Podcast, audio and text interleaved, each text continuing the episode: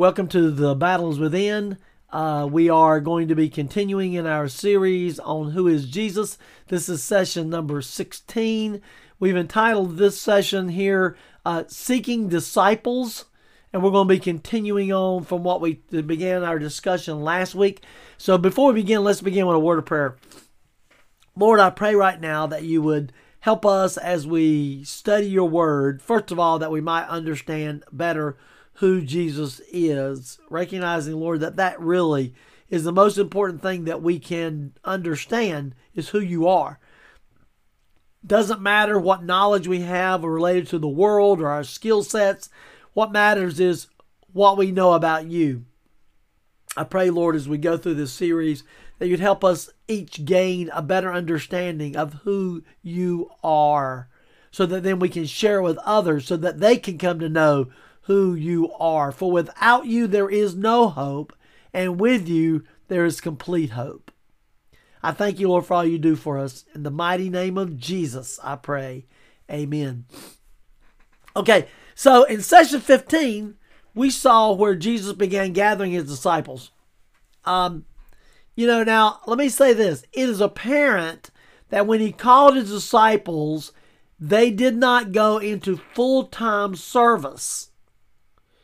Uh, we know that because later on we will see where Jesus calls them to leave their nets, Peter, Andrew, James, and John, to leave their nets and to follow him. So we know they've already met before that occurs because we know it happened last week. We know that Peter and we know that, uh, I mean, John and Andrew were disciples of John the Baptist. And they were standing with John the Baptist when John the Baptist saw Jesus pass by and said, Behold, the Lamb of God takes away the sins of the world. And they left them and followed Jesus from afar. And when Jesus sees them, he turns around and says, What do you seek? And they said they wanted to know where he lived. They wanted to know more about him. And so they spent the day, the rest of the evening, learning about Jesus. And then we know that said on the next day, this is that was the first day. The second day, Andrew goes and seeks for Peter and finds Peter and tells him and brings him to Jesus. And Jesus tells Peter that he, I mean, tells Simon that he would be calling him Peter or Cephas or the rock. Uh, now, today, we're continuing on in that same thing. It says we're going to go into, if you want to look in your Bibles, we're going to be studying in John again. John chapter 43, I mean, chapter 1, verses 43 to 51, the last, the latter part of the chapter. This is, remember, John is not a synoptic gospel. He's not one the, the Matthew, Mark, Luke, and John were written prior to John. I mean, Matthew, Mark, and Luke were written prior to John's gospel.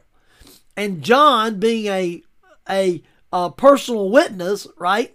He was a live witness to these events, and he had more intimate details than some of these others, actually filled in the gaps. And so John here is filling in the gaps of some of the information that was presented by the other gospels. So we see that here again today in John chapter 1 verse 43 to 51. And we're just going to jump right in then if you get your Bibles. John chapter 1 verse 43 says, "The day following." Now remember this is the third day. So the the we have the day that John the Baptist pointed Andrew and John to Jesus and they met with Jesus, you know, traveled and they met with Jesus and discussed with him. Then the next day, Andrew brings Jesus, Peter to Jesus. And now this is the day after that. So Andrew and John and Peter are not with Jesus at this point in time. Not to our knowledge, anyway. It says that the, the day after that, it says, it says a verse, again, the continuing on verse 43, Jesus would go forth into Galilee. So the day following, Jesus would go forth into Galilee. Now, did he go forth into Galilee because he um, was just going that way? Or was he going for a purpose? My opinion is, and again, this is opinion, is that Jesus was going specifically to get Philip and Nathaniel. He was seeking them because they were seeking him. Now, it says then that uh, Jesus would go forth into Galilee. It says, and findeth Philip. He would go forth into Galilee and findeth Philip. I think that's the same phrase. I don't think he was going there and, by the way, he found Philip. I think he was going and he found Philip. So he was going to find him. Now, Philip, uh, you know, this is, I discussed this with my wife yesterday. You know, the objective of this study is to study who Jesus is and not really to spend a lot of time on the disciples or on others. We did have to cover a detail about John because John is intertwined with Jesus to the point where you can't separate the two. And what I mean by that is because John was the forebearer. John was the he he gave so much information and knowledge about Jesus that you had to understand him. Now the disciples and all are not they're followers of Jesus, and so therefore we're not really gleaning information from them as much so not at this point until after the resurrection. We're gleaning information from Jesus and what they were doing. We know the disciples struggled throughout their time with Jesus to understand really who he was. I mean, they believed him as a Savior, but they didn't really understand his purpose. And they struggled with that all the way through the uh, until the resurrection. Uh, but anyway, it says uh, Philip. So, but we do need to talk just a little bit about Philip. Was he was clearly one of the earliest followers of Jesus Christ. Some scholars uh, speculate that Philip was the first disciple, was first, that is, a disciple of John the Baptist. That would somewhat make sense. You know, he lived in the same region where John preached. He was, uh, uh, uh, we know that he lived in the, um, he lived in the village of Beth- uh, Bethesda where Peter and Andrew lived. So he was also a Galilean. So it's a good possibility that Philip was already seeking for the Savior. You know, Jesus is looking for those who diligently seek him. And Philip was seeking for the Savior. So Jesus goes and finds Philip. And uh, it's probably that Philip knew Andrew and Peter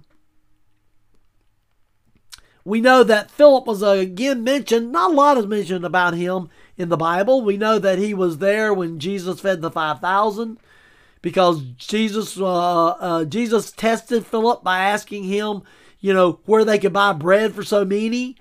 And Philip did a quick calculations and said, well, it would take about eight months of wages to get enough bread and to, for everyone just to have a bite. Um, so we know that that was Philip. We also know that that we hear the name Philip in the book uh, uh, in the the the we last hear about Philip that is in the uh, book of the Acts, you know, and, and during at Jesus' ascension and the day of Pentecost. There's another Philip mentioned in the Bible who's the uh, mentioned in Acts also who's the deacon and the evangelist. They're not the same person. It is uh, tradition says, by the way, that Philip, just to let you know, that Philip preached in the in um, Asia Minor and uh, was martyred there. That's what tradition says.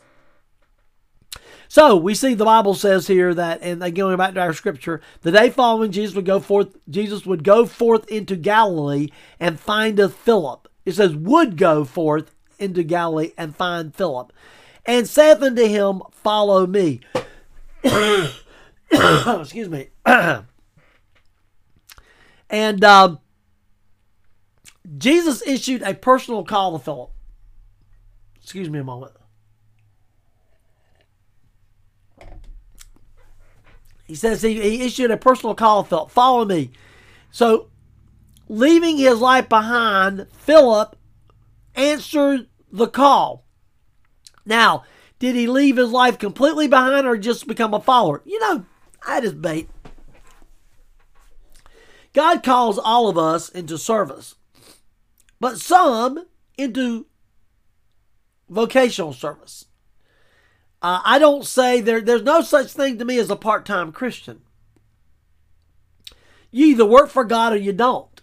You're full time or you ain't.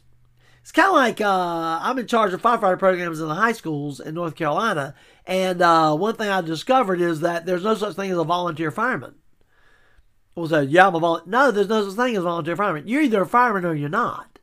Now, you may be doing it voluntarily, or you may be being paid to do it, but you're either a fireman or you're not. You either went through the process of learning how to be a fireman and became a fireman, or you're not a fireman. Well, Christian, you're either Christian, you're not a Christian. You can't be a part-time Christian. Unfortunately, some people think you can be. Some people think they can show up on Sunday morning and be right with God, and the next thing you see, they got a beer in their hand, and that's some type of party. Doing ungodly things. You can't be that way. You can't be a Christian on one time and something else another time. You can't be. You either are or not. A, there's a light switch. It's either on or off. Flip, flip. You know, it's a one or zero in the computer code for those of you that are geeks. Point is, you either is or you ain't. Um, and and but as far as uh, the service you do is different now. Uh, you can be a Christian and be in what's called vocational service, or what some people use full time service, and that means your job is related is working in Christian work. What a blessing it is to those people who can do that who give their life in the cause of Christ, who are pastors and preachers and and and uh, and and Christian workers in the Christian schools and missionaries, and the list can go on and on of people who are working in full in full time vocational careers in Christian ministry. That's great and wonderful. So, but we see most of us when we're called, we don't go straight into that. We're called, we become Christians, but we're working, we, we work every day, we continue to work in our jobs, and we carry Christ with us wherever we go. So we see here that this is probably what happened with these early disciples because we'll see later on in the Gospels that Jesus calls them into what we would say full time or vocational uh, ministry where this is all they do. Okay, it says um, uh, that now, Philip also may have been among the disciples that were at the wedding feast in Canaan, which is coming up in our next lesson next week. We'll talk about the miracle of the uh, the feast and the wedding feast because that's the next thing chronologically that takes place in the life of Jesus. So there's no doubt that that uh, Philip was following Jesus at least to a certain extent. It doesn't really name whose disciples were in Canaan. We'll talk about it again next week, but it is reason to believe that he would have been one of them. Now, it's interesting that he said, Follow me. The, the call, Christ did not force him to follow him. He, he made no promises to him either. He just said, Follow me. He simply called. Jesus calls to you today. Whosoever will, let him come. Uh, uh, he's not willing that any should perish, but all come to repentance. But you've got to ask. He wants you to follow him. He makes no promises to you of this life. There's no such thing. You heard uh, the, there's a song that says, God never promised you a rose garden. Matter of fact, opposite of that. As a Christian, God promises you persecution. He promises you a hard way. He promises you a road that is narrow, and few there be that find it. He promises you that there's burdens to carry, but he promises you that with Jesus, his burdens are, are light. Excuse me. So the verb follow, which we see here, is used as follow as a disciple. Follow me as a disciple. Follow my teachings. Uh, he presents them the, the, the, the, phrase here to follow is a uh, continuous force, which means keep on following. Philip, keep on following me. Philip, will you keep on following me? See, Jesus calls us today to keep on following him. When you hear the call, it's not the call of a one time deal. Yes, it's a one time deal to flip that light switch on or off. You either are or you ain't. But you are to follow him continuously, not just one time. You can't just get saved and walk away. That not that that's not true conversion. God requires of you. So um, we see that was in that verse. Verse 44. Let's hurry on a little more. Now Philip was at Bethsaida, the city of Andrew and Peter. And the word Bethesda is interesting. I learned this. Bethesda means house of the fishermen or fisher town. Bethesda is a house of fishermen or fisher town. So when you see in the Bible Bethesda, you know that it's a fishing town.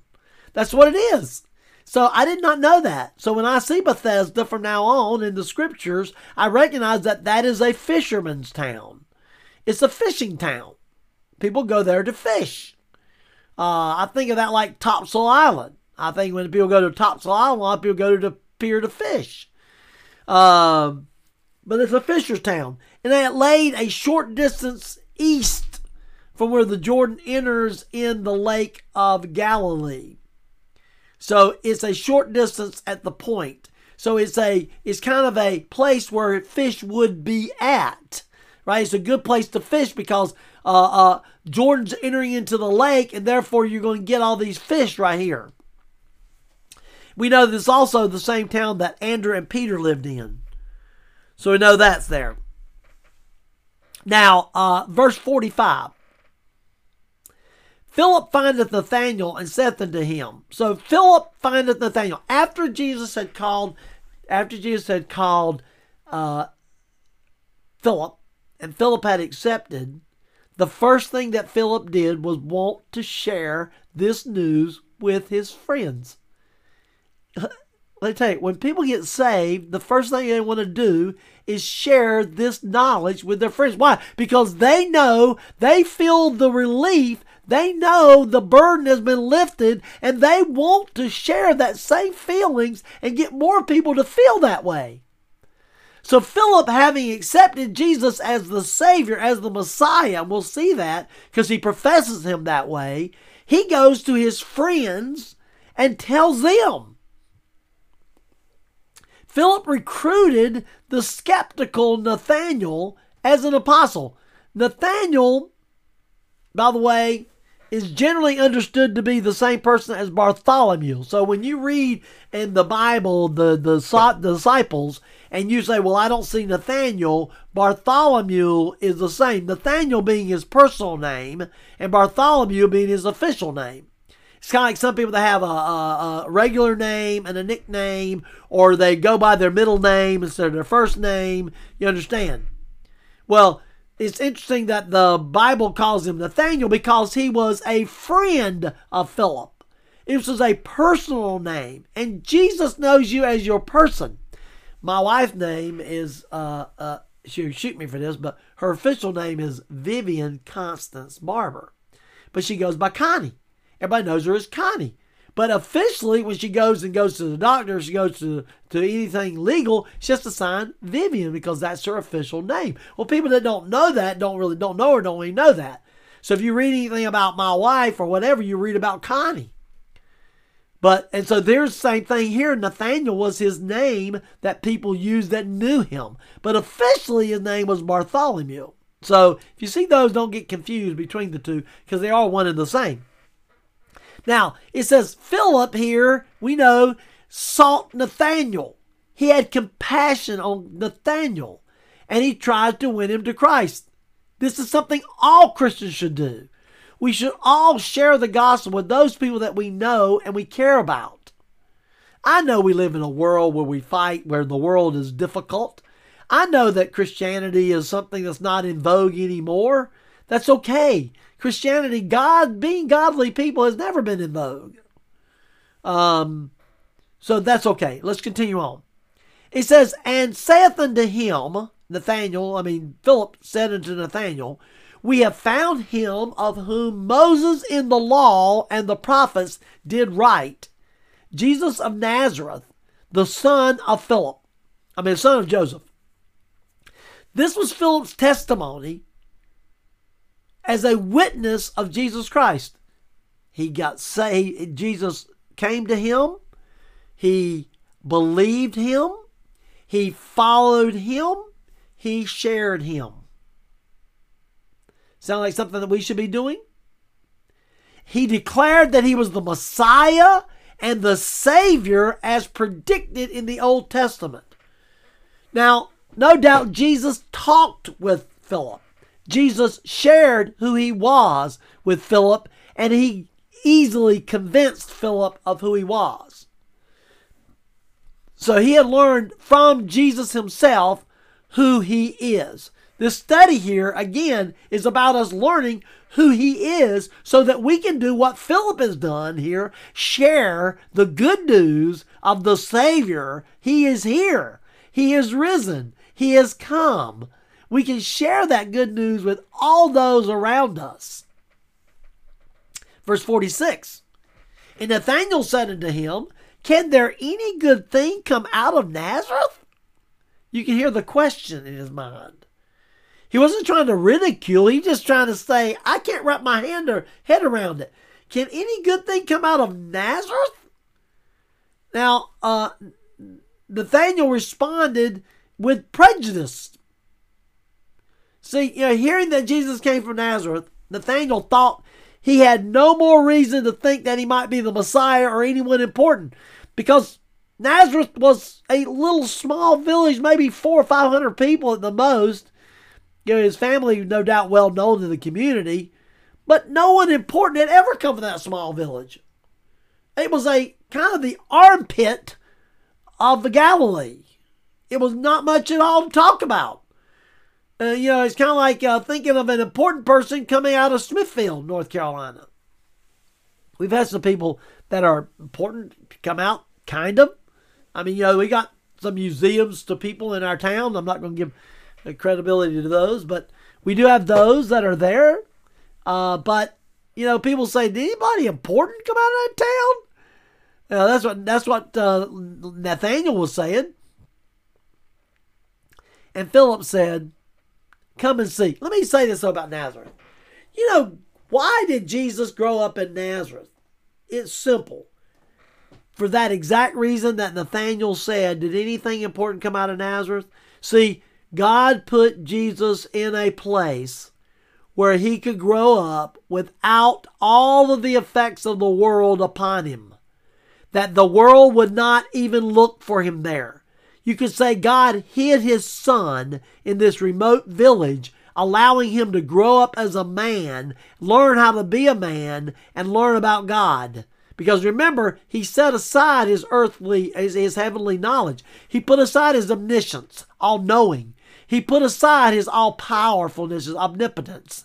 He put aside his omnipresence. He still has those things because he's God, yet he does not exercise them. We know when we saw in the wilderness, when Jesus combated Satan, he used it from his knowledge of the scripture that he had learned. He had the knowledge, he had the ability to defeat Satan with just a thought. But then he would not have been our representative. For him to be our representative, he had to represent us. So the knowledge that he had, he got from the Holy Spirit. So the Holy Spirit reveals things, points him, directs him, drives him we know the Holy Spirit drove him into the wilderness. The Holy Spirit, no doubt, drove him to Philip. Just like the Holy Spirit can drive us. The Holy Spirit drove Paul. The Holy Spirit drove Peter. The Holy Spirit drives us, and he drove Jesus because Jesus temporarily set aside his things. So he hid him here in Nazareth so that he could grow up to be a man before he had to go out and do the things he needed to do. Because remember, when he was known in Bethlehem, they sought his life. They killed all the children, all the males, two years old and younger, uh, trying to kill him. So it was a safe place to be. So Nazareth was the perfect place for God to raise his son, have his son raised up by Joseph and Mary and that community. But Philip, instead of uh, uh, uh arguing against Nathan's prejudice, Nathaniel's prejudices, Philip simply invites him to meet Jesus for himself. You know, well, let me just tell you, Nathaniel, why don't you just meet him yourself? Why don't you just come and see him? Don't take my word for it. Just come and see for yourself. So, verse 40, 47. Jesus saw Nathanael coming to him and saith unto him, Behold, an Israelite indeed, in whom is no guile. Now, Jesus gave Nathanael a wonderful compliment. Uh, uh, there's nothing tricky or deceptive in Daniel. Uh, he didn't wear a mask. I mean, in Nathanael, he didn't wear a mask. Uh, the word deceit here, uh, uh, and no guile, guile being the word for deceit, is used in the early writers as bait. There's no, in whom is no bait, no uh, uh, deceit. Excuse me. It's used for catching fish. You know, you put a hook, hook a worm on a hook because you're trying to deceive the fish into jumping onto the hook. You put bait on a hook, hiding the hook so that the fish will bite the bait. So bait is a deception. When fishermen are fishing, they're using deception to capture fish. And here Jesus is telling, as, as announcing that, that this is an Israelite indeed who doesn't have deceit, doesn't use deception. Uh, it signifies uh, any cunning, uh, deceiving, or catching. It has uh, no means it, it that there's no deceit or craftiness in him whatsoever. He is who he is. You know, people can say, well, one thing about him for sure, he is who he says he is. You like him or you don't like him.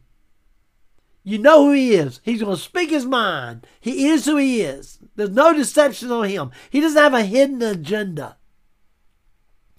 Uh, by the way, the word this this word here, guile, has been used in the Bible. It's used in the Bible of Jacob before he changed his heart.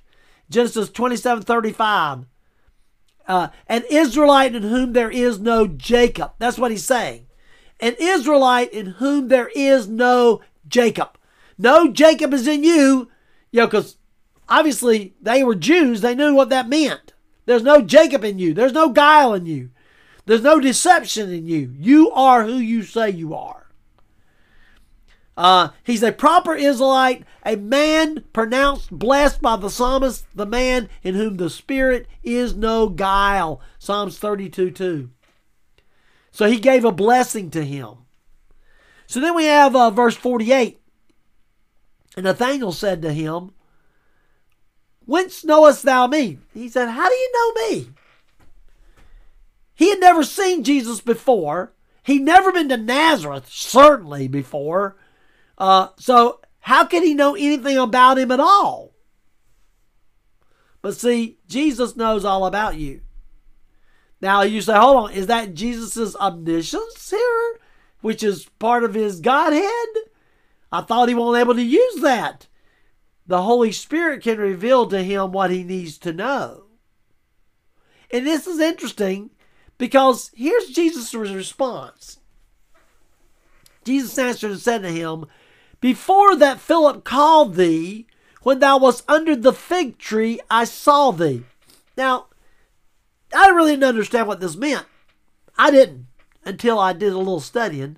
And now I understand, and it makes much more sense. It is possible that Nathanael liked to pray and meditate upon God's word under the shade of an actual fig tree.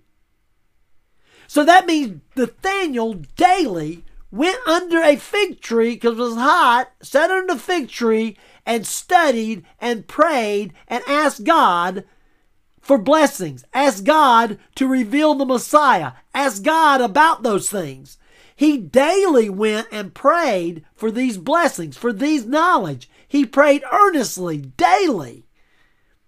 So, it also is a phrase, by the way, under the, the, the under the fig tree was a phrase that rabbis used to describe meditation. So it could be, in fact, that he wasn't actually under a fig tree, but he was when he was meditating. So it could be, mind you, that Jesus said, Before Philip called thee, when you were meditating, I saw thee.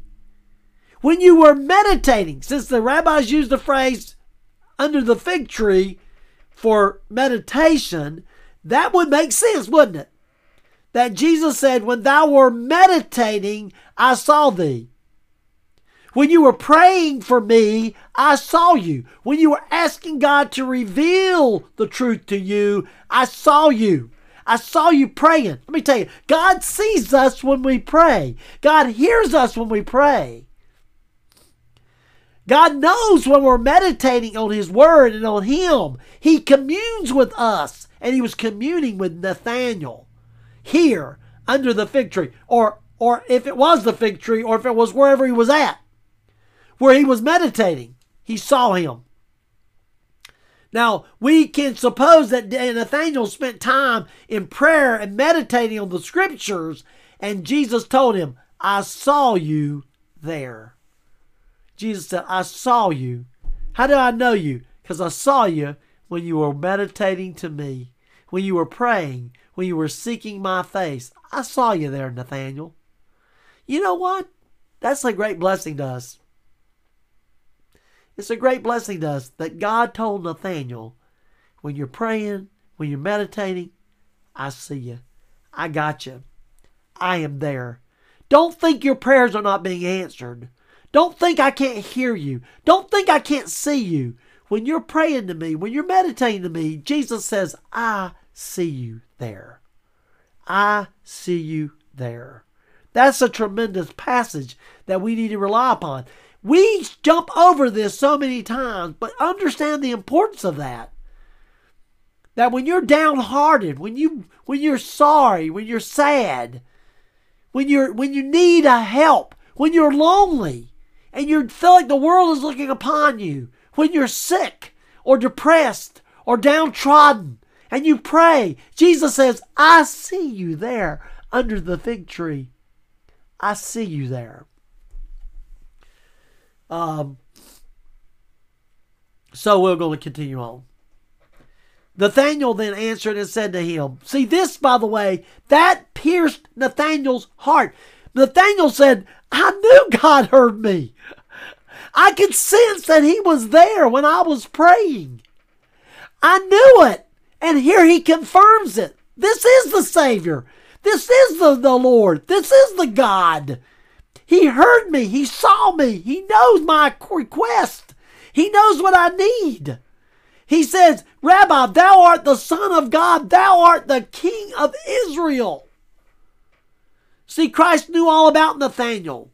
Thou art the Son of God. Thou art the King of Israel. Uh, the Son of God describes the unique relationship of Jesus to the Father. The King of Israel describes his status as King and Savior. So Nathaniel says, I know that you're the Savior of the world and you're the King of Israel to come. You're the promised Messiah. Here was someone who could not be described in ordinary human terms. So we see Jesus' response in first in uh, verse 50. Jesus answered and said to him, Because I said unto thee, I saw thee under the fig tree, thou believest? Thou shalt see greater things than thee. Because I told you, Nathanael, that I saw your prayers, that I heard your prayers, that I saw you when you're meditating, that, that you believe me? Well, let me just tell you, you're going to see some more mighty things than these. You're going to see a lot more mighty things than those. See, Nathanael was amazed by what he already saw in Jesus. But Jesus said, Nathanael, hold on, strap on your seatbelt, hold on tight. You think that was great? You ain't seen nothing yet. You ain't seen nothing yet. That's what he said to him. The promise to see uh, these continues as a, the promise to see greater things than these continues as a believer. Let me tell you, if you think getting saved is great things, let me tell you, as a Christian, we see greater things. We see God answering our prayers. We see God helping us through our struggles. We see God pointing us to people that need help. We see those things. God is great. Getting saved is great, but God can do more things than just save us. He can lead us in our lives. He can stay with us. There are greater things than these. Greater things than just knowing about God. God can lead you and direct you and help you and support you and love you, you can trust in Jesus. So um, we look at verse 51. And he said unto him, Verily, verily, I say unto you, hereafter ye shall see heavens open, and the angels of God ascending and descending upon the Son of Man. See, uh, as a result of his salvation, Nathaniel, along with all of us who are Christians, will see we can see we will see heaven open up. We will see angels coming and going. We'll see those great things, but in Nathaniel particularly, God said, "Listen, you're going to see great things. You're going to be at the ascension." You're going to see when heaven opens up and the angels come down and take him up. You're going to be there. You're going to be there when you see me ascend to heaven. You're going to see some great and mighty things. Let me tell you today, as we get ready to close, let me tell you today that what Nathaniel saw, what Nathaniel experienced, was what we can experience today. Nathaniel experienced the knowledge that his prayers were answered. Nathaniel experienced the presence of understanding who Jesus is. And understanding because of his faith in Jesus, we can see miracles. The greatest miracle, of course, is the soul being saved. Heaven rejoices, it says, at a soul being saved. Heaven rejoices. The angels rejoice at one soul being brought to him. So heaven as a whole rejoices. Nathaniel says, I now know you're the Savior. I now know you're the Messiah to come. And Jesus gave him the promise you're going to see greater things than these. If you're saved today, then thank God. While you're under the fig tree, when you're in the fig tree every day, do, well, first question is do you get under the fig tree every day? Do you meditate on God's word? Are you under the fig tree? Because God can't see you under the fig tree unless you get under the fig tree. Are you under the fig tree praying every day, meditating on God's word? If you are, God says, I see you there. You want to be seen by God? You want to be heard by God? Get under the fig tree. Meditate on His word. Second thing is, once you're saved, once you're meditating on His words, God can show you great things, greater things than these, he says, for those who trust me, for those who listen to me, for those who follow me. Are you following Jesus today? If not, I pray that uh, you would uh, ask God to save you. I pray that if you don't know how to do so, email me, text me, reply to Facebook uh, if you're on YouTube, go to YouTube and do it that way.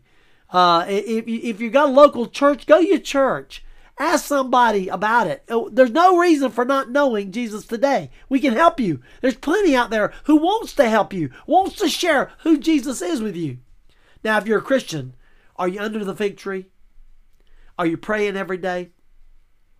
Are you working for God? Are you serving Him? Are you sharing like Philip did, like Andrew did? Are you sharing who Jesus is? Are you wanting to know other people to come to the knowledge of the Lord Jesus Christ?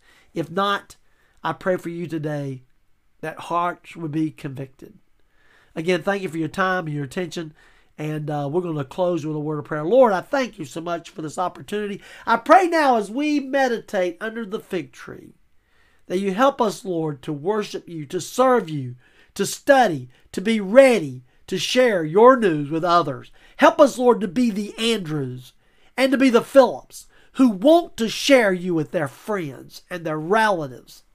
Help us, Lord, to know you. If there's some listening today who don't know you as their Savior, I pray today, Lord, that they would come to know you. I pray, Lord, that someone would come to them and tell them. We're telling them now Confess your sins. Ask Jesus to save you. Come into your heart. The Bible says, For whosoever will, let him come.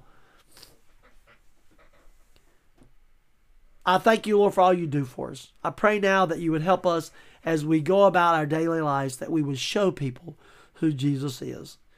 In Jesus' name we pray. Amen. I thank you for your time and your attention, and I pray that uh, you would have a great day. Remember, why don't you get under the fig tree?